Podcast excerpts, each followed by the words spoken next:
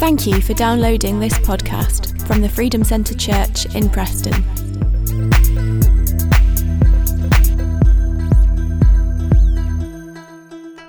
We're going to come to God's Word, and uh, we're going to read from John chapter 15 this morning. John chapter uh, 15. Uh, just while you're getting on the screen, or you're picking up your Bible, or your phones, or your iPads, or whatever. Um, John 15, uh, just to say that uh, we've booked the men in for the men's uh, Friday, Saturday, Friday evening, and it's all day Saturday, 17th, 18th November. It's not too late yet. If you haven't booked in, I've booked uh, a number of men in. I've also booked the hotel accommodation. So uh, if, if you'd like to go, please uh, see me, and uh, we'll get you booked in whilst there's still spaces. John chapter 15, verses 18 through 25. It's entitled in my Bible, The World's Hatred. And uh, that's quite a strong term, and we'll explain that and go through it uh, after we've read the verses. John 15, verse 18 If the world hates you, you know that it hated me before it hated you. If you were of the world, the world would love its own. Yet because you are not of the world, but I chose you out of the world, therefore the world hates you. Remember the word that I said to you a servant is not greater than his master. If they persecuted me, they will also persecute you. If they kept my word, they will keep yours also. But all these things they will do to you for my name's sake, because they do not know him who sent me. If I had not come and spoken to them, they would have no sin. But now they have no excuse for their sin. He who hates me hates my Father also. If I had not done among them the works which no one else did, they would have had no sin. But now they have seen and also both and also hated both me and my Father. But this happened that the word might be fulfilled, which is written in their law. They hated me without uh, a cause. And God will bless uh, the reading of His word. So I'll put my watch here. In my Bible, the words of Jesus are in red. I don't know whether they are. Whose Bible, just a matter of interest, whose Bible have the words of Jesus in red? Great. That's good. Uh, I love reading the verses in red in the New Testament, and there's one or two in the Old Testament as well, if you look for them. Because in my Bible, these verses are Jesus speak, speaking directly uh, to the reader. These are his words, and uh, they're in red. Red means warning, normally, doesn't it? red light at traffic lights, stop. you get a red reminder, warning. And do have a red reminder this week. you don't get them these days in the post, do you? You just uh, get them by email or text or whatever. Red is uh, warning, and uh, it's Jesus' words, and Him speaking directly to us. I mean, truth is in all Scripture. We know that it's God breathed, as 2 Timothy three sixteen says. It's valuable for teaching, for correction, for direction, that we might be complete. You need God's word for you to be complete as a person, and certainly as a Christian. And sometimes, I don't know whether you've had this or not, but when I'm speaking to people about Jesus, they'll say, if I could just hear Jesus speak to me, then I would believe what you are saying, or I would know that he was alive, or I knew he loved me, or I knew he would die for me, or I knew he was in heaven, or whatever. And they say that, but actually, the verses in red are Jesus speaking to us. And if we pay particularly attention to those red verses, as I'm calling them, they, we hear Jesus speak to us directly. and forcibly sometimes. And these verses that we read uh, this morning are Jesus speaking to us, to us in the Freedom Centre, to us as families, to us as individuals. And when Jesus speaks to us, it's what I would call, and I've entitled this morning, reality check. It really is a reality check because he speaks his word. And we know from John 1 in the beginning was the word, and the word was with God, and the word was God. So he was there in the beginning. And when you're there in the beginning of something, uh, you have sort of real information, don't you? Privileged information. You can tell it like it is. That's why your parents can give you a reality check of what life's all about and who you really are. They can embarrass you sometimes. And there are certain parents here this morning that could embarrass certain people. I remember when I changed your nappy and all these sort of wonderful, weird things that parents uh, say. They tell you what you were like at the beginning. And often we don't want to know what we were like at the beginning because we're rather vulnerable at that point. Um, but they tell it like it is. Well, Jesus is ahead of your parents because yeah, they know your physical beginning, but Jesus says, I knew you before you were in your mother's womb. And that kind of trumps mum and dad a little bit. And parents know a lot of embarrassing stuff about children. And so is Jesus, and God knows a lot of embarrassing stuff about us. But unlike parents, He doesn't spill the beans. Parents spill the beans, uh, but His, uh, He never spills the beans. And so He speaks to us uh, having known us from before you were born. And so His words uh, need to be listened to.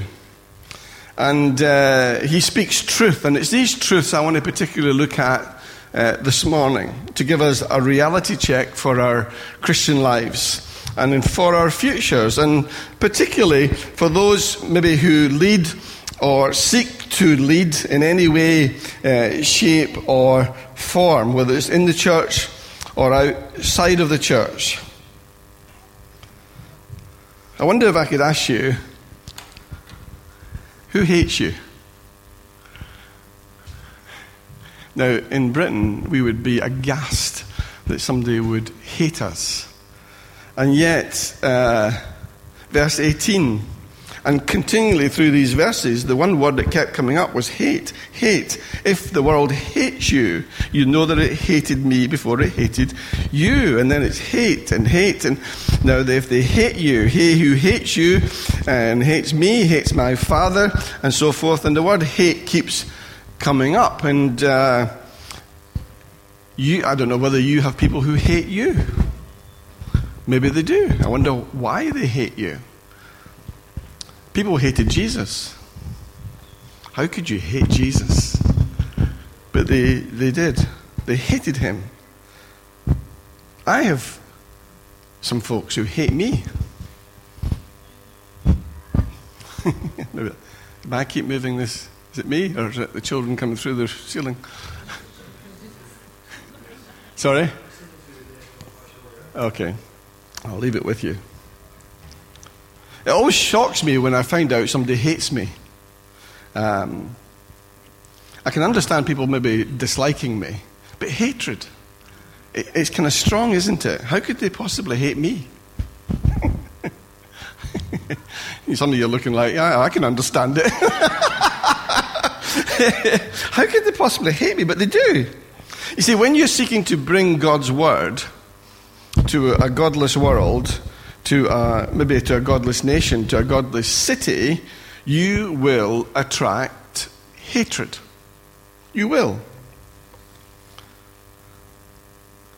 When you, and let this sink in, but sometimes when you try and bring God to a Christian, sometimes you attract hatred as well. If your walk with God is radical enough, I really believe hatred will come your way from certain people. And if you don't believe me, just wait. Get more radical, and you'll get some hatred. Never think that you can walk with God and for your enemy not to notice. Never think that your ministry doesn't come without a response from the enemy. Never think you can steal from the enemy without him having an opinion and an attitude. Never think that you can take everybody on your journey. The world uh, we live in wants things easy. I'm easy come, easy go. I'm an easy person. We want things easy. And really, most people have been brought up to get things easy. Certainly, much easier than some of the parents who are here uh, today. But easy never comes easy. I wonder if I should use this other microphone. I think it's this. Am I better at this? Okay. Easy never comes easy.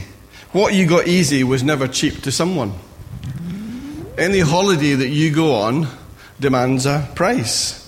A day off, when you take things easy, demands days on. A great physique like mine demands a sacrifice. Why are you laughing? It's the first time you've laughed this morning and you laugh at that. An amazing ministry demands an amazing price. Verse 20 A servant is not greater than his master. If they persecuted me, they will also persecute you. Problem is, that verse says a servant is not greater than his master, but often we want to be greater than Jesus. And so we don't want to have certain things that Jesus got. He got persecution, but we don't want persecution. Thank you very, very much.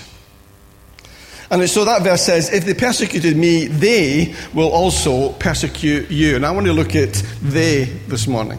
Who are they? Who are they? Who are the haters that you will attract? I'm not going to name names, but I'm certainly going to name some groups. And it may surprise you when I start naming who the groups are. Because we all want to go to the next level, whether it's in a new house, a new work uh, job, or a career, a ministry, a new gifting. We all want to go to the next level.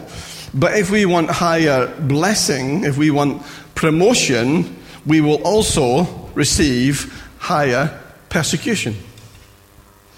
You watch, that happens in the world as well as in the church. If, you, if you're an ordinary MP and just a backbencher, you'll get some criticism from your, from your uh, folks in, back home and wherever, whatever city or town that you represent. You get some criticism, but not, not a lot, just attitudes and comments and so forth. Then you become a cabinet minister and it goes up a lot. Suddenly you're in charge of a department and suddenly people have a, an opinion to give to you about your department and what you spend and what you don't spend and what you do and what you don't do. And then, if you're fortunate or unfortunate enough, you go from being a cabinet minister to being prime minister. Oh, then people hate you. Then there's an attitude. Then there's a discussion. So, if you want to go higher in the world, prepare for persecution. If you want to go higher in God and go to another level where He's using you powerfully, everyone sees Him using you powerfully. What they don't see is the price you pay for Him using you powerfully. You ask any, any uh, powerful ministry across the world that you care to mention, they will tell you people who hate them. Go on to YouTube or go onto the internet and see who hates who. Fact, perhaps don't. It'll soil, soil your spirit. So, if we want to go higher with God, we must prepare ourselves for persecution. If we want to have more influence as a church, prepare ourselves for more persecution. But we don't want it, do we? We'd rather just people like us. When Jesus lived in Nazareth as a boy, as a teenager, even through his 20s, he would have received no persecution at all. Everybody's friend, like Jesus. Nice guy, Joseph's son, Mary's son, can do amazing things with some wood, a bit like some people here, like Pete, can take a piece of 6x4 and do amazing things with it, as you can see around you. Can take some wood and make something. So they liked him, they loved him, they admired him even. But when his ministry started, whoops, things went downhill. Just watch the Nazareth reaction when he started his ministry. And when your ministry starts, when God gives you a ministry, a job, a position, a calling, just watch who comes calling. The more anointed the ministry, the more hatred from they. Let me just read some verses to you from Matthew 13. I'll show you what I mean. Matthew 13, verses 53 through 58.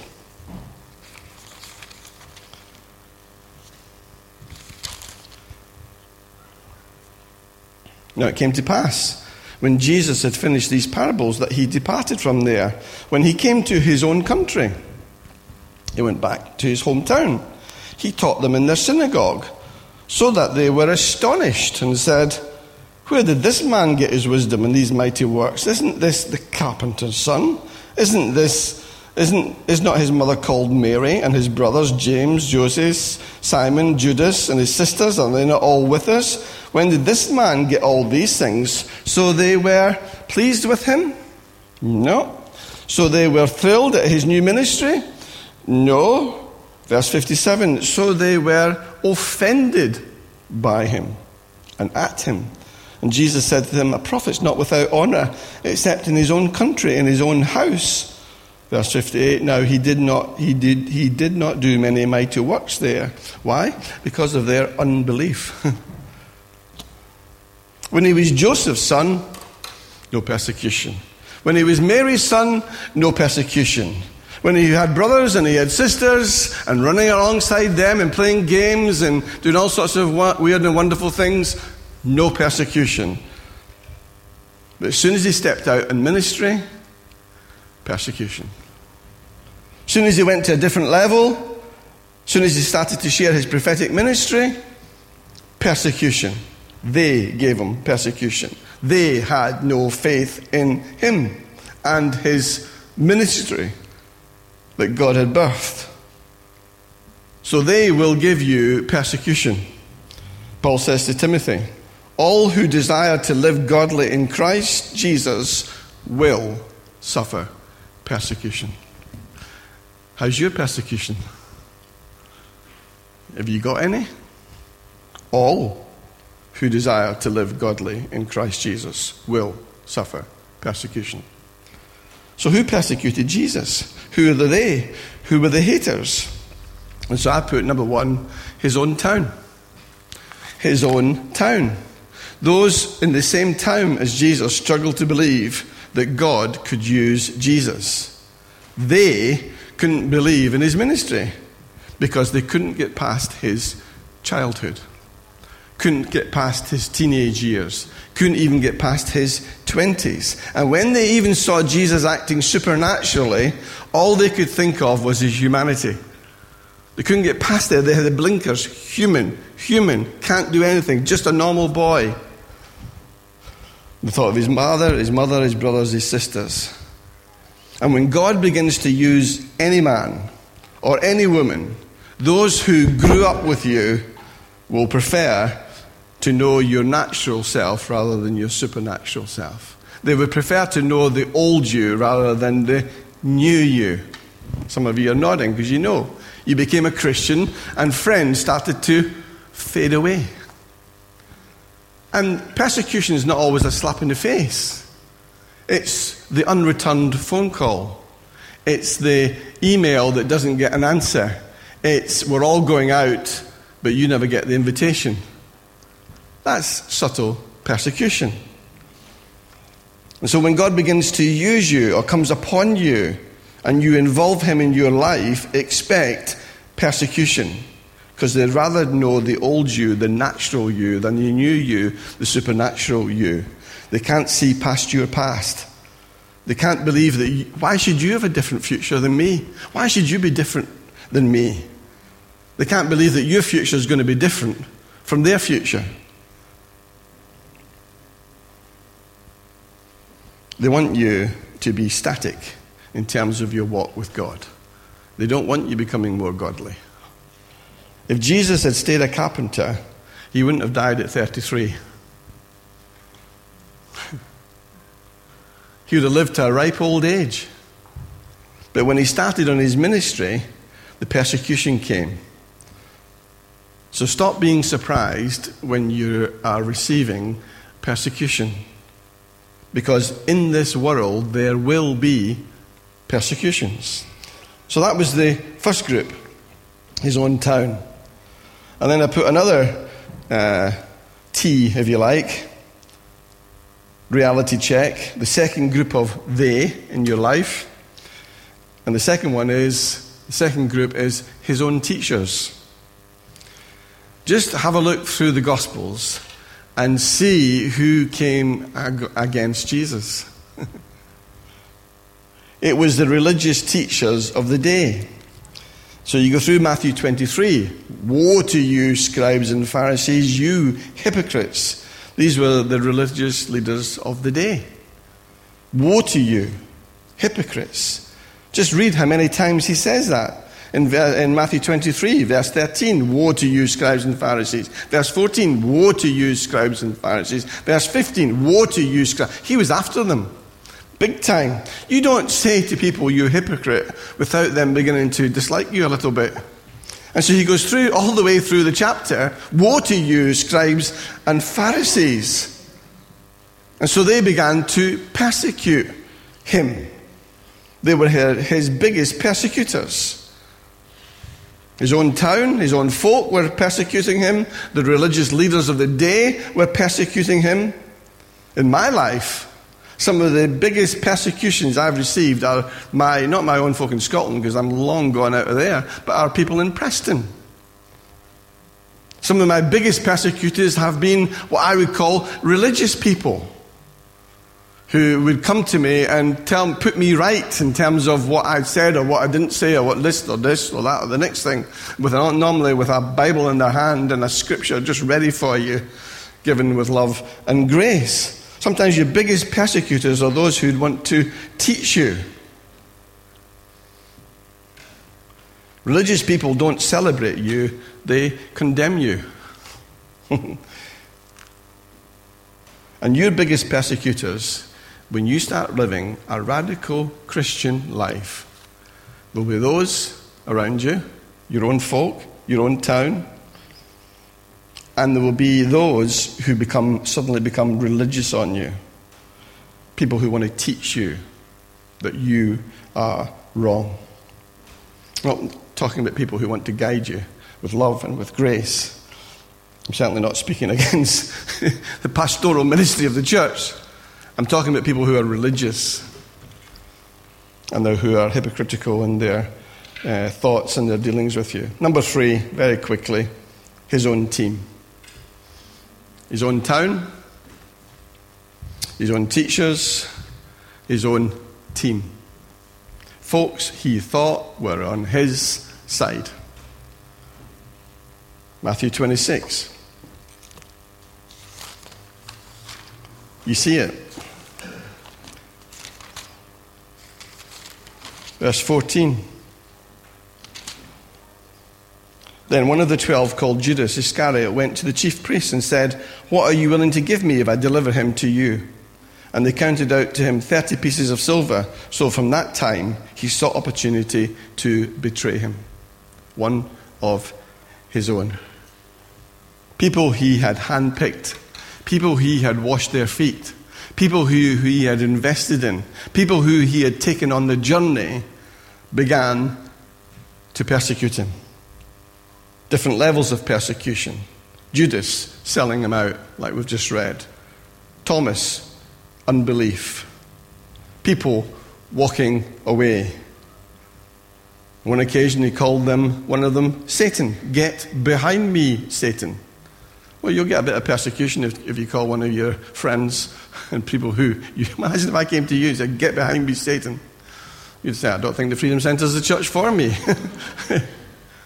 That's what he did. He was radical. And when you're radical for God, you will get a radical response. He says, You're an offense to me. You're not mindful of the things of God, but you're mindful of the things of men. So we need to get our eyes off men and get our eyes on God. And when Jesus stepped into his ministry, his own folk couldn't see the Son of God. All they could see was the son of a carpenter. When you are in any ministry at all, there will be a certain group of people who only see you. Ordinary you. We know you. In Scotland, they say, We kent your father. We know who you are. We know your family. We know who, what you're about.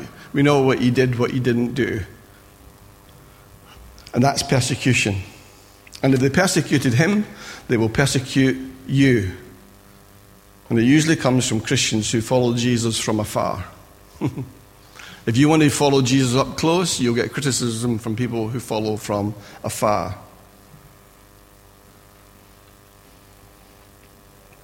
John 16, verse 33 says, In this world you will have tribulations, but be of good cheer. I have overcome the world. So I want to finish by declaring some stuff to you and to me and to the principalities and powers that would come against us in all that we do for our Master. Because we're of good cheer, because we win. You win.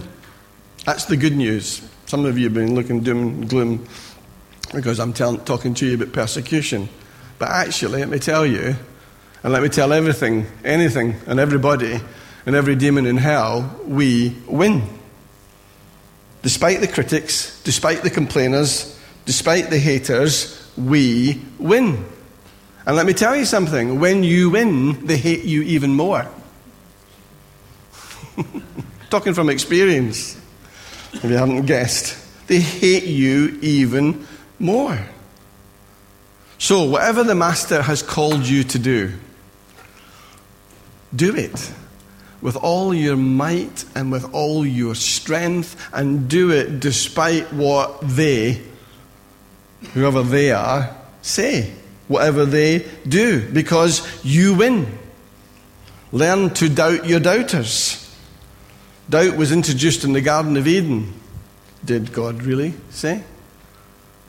And so you'll find when you start any ministry, any job, any career for God, any radical walk with God, or maybe you've just become a Christian, what comes flooding in is doubt. Don't think that's you. That's not you doubting. That's the enemy coming to you in the garden of your life and saying, Did God really come in? Did God really say? Could you possibly have the Holy Spirit in your life? Could God possibly use you? Are you good enough? You're not good enough. You shouldn't be going to church.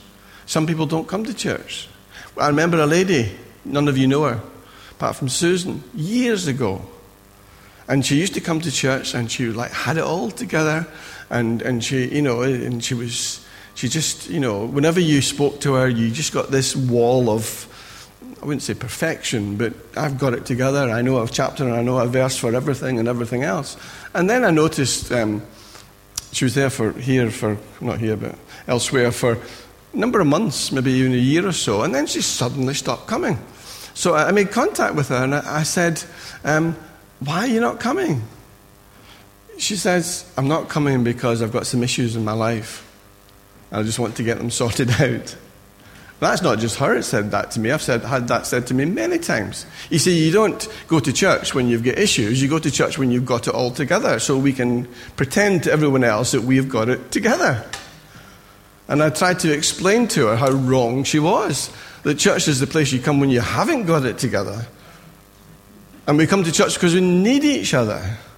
And we need each other to encourage us and to fellowship. And that's why God ta- tells us to gather together and uh, not forsake it, Hebrews 10.25, because we need each other. But she thought, in her religious thinking, that I only come to church when I've got it together.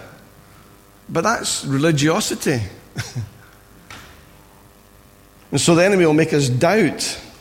So I wanted to give us this morning a reality check. And that is part of the real gospel. And anybody who tells you you come to Christ and you serve Christ and you have a powerful ministry and you never have any persecution, they are lying to you. I don't care who they are. Because I've known a number of powerful ministries up close and personal with loads of people that perhaps you know or don't know. Powerful ministries. And I can see by what they tell me personally and what I've read from other people, they endure persecution. Now, they don't concentrate on it like we've concentrated this morning on it because they look higher to a God who wants to bless them and give to them and prosper them and en- enable them to do their ministry. But let me tell you, they endure persecution. And often, when people start following Jesus, they come across the first hurdle of persecution and they say, It's not for me. Because you said that Jesus has the answer to everything. You said everything was going to be okay. You said we're going to be blessed. You, what, well, then now, now, even my own whatever doesn't, doesn't come to be near me, doesn't speak to me, doesn't uh, telephone me anymore. And you tell me that Jesus is attractive. Well, Jesus is in me and he's not attracting anyone. The real gospel is in this world, you will have persecution. It may affect your job.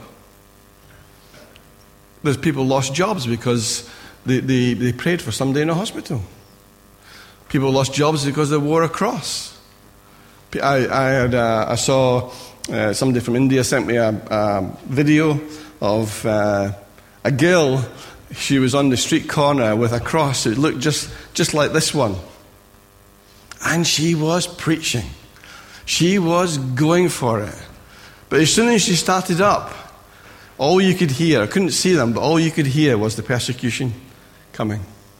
And in India, that can get, that can lead to your death if you meet the wrong people. And the persecution started to come. And when you lift up the cross in your life, I'm not talking about you standing in a street corner, but if you want to see it very quickly in your life, take that cross and take it up to the flag market and just plant it down and start speaking about how God has saved your life. And you watch the reaction. So they'll let you wear a cross like this and nobody will say a word.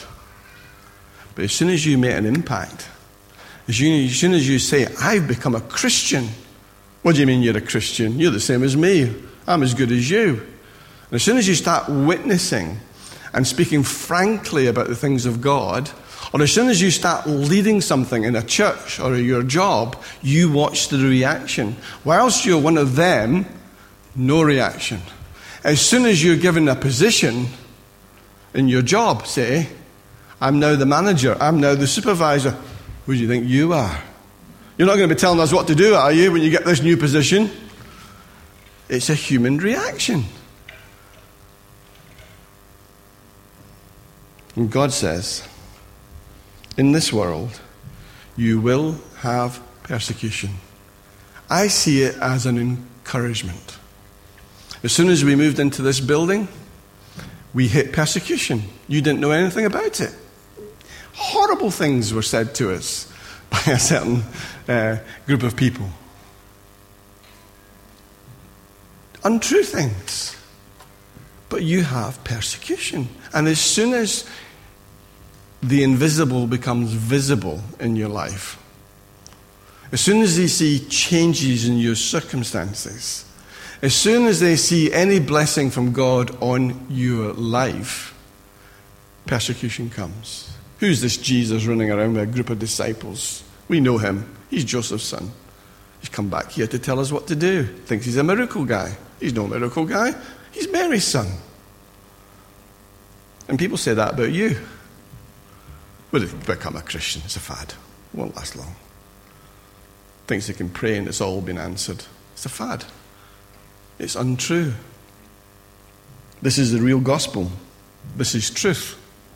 God wants to enable us to be his sons and his daughters and his radical disciples. He doesn't just want converts. Paul said to the church at Galatia, But even if we or an angel from heaven preach any other gospel to you than you than what we have preached to you, let them be accursed. For do, for do I now persuade men or God, or do I seek to please men? For if I still please men, I would not be a servant of Christ. Even if an angel comes to you and tells you something different from God's word, it's untrue. Sometimes people say, I had an angelic experience, which is wonderful, great, but did it confirm God's word? Well, no, it was, it was a bit different from that. Well, it's a false gospel. We have to decide to please Christ, not men. So, in your job, in your ministry, in your Christian life, ignore the haters, ignore the doubters, ignore those people who are against you. They are your persecution. And what I see in the UK, I think the persecution is going to get worse. I really do. I think it's going to get worse. It's a bit iffy now if you start preaching on the streets. Is that, is that allowed? What's the issue of, of marriage in the church? What can we say? Are we allowed to say that? Are we not allowed to say that? What about other religions? Are we allowed to say they're false religions? And we have the truth? Are you allowed to say that? Do you understand? You see the persecution creeping in? You don't know what you're allowed to say, do you?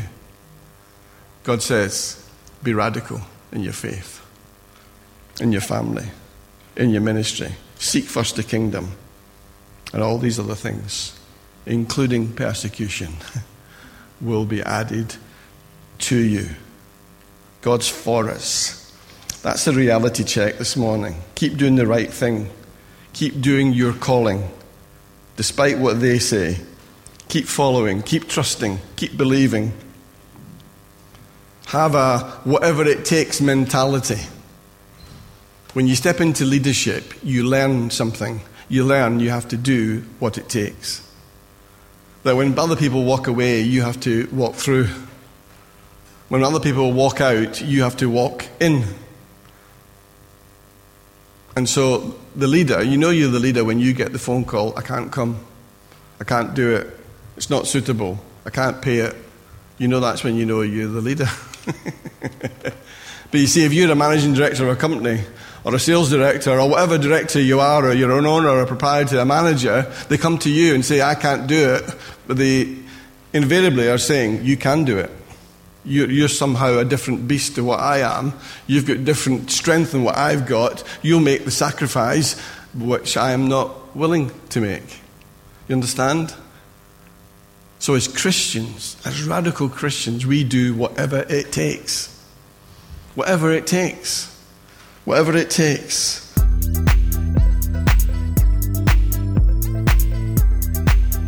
For more information about our church or to access more of our resources, please visit thefreedomcentre.com.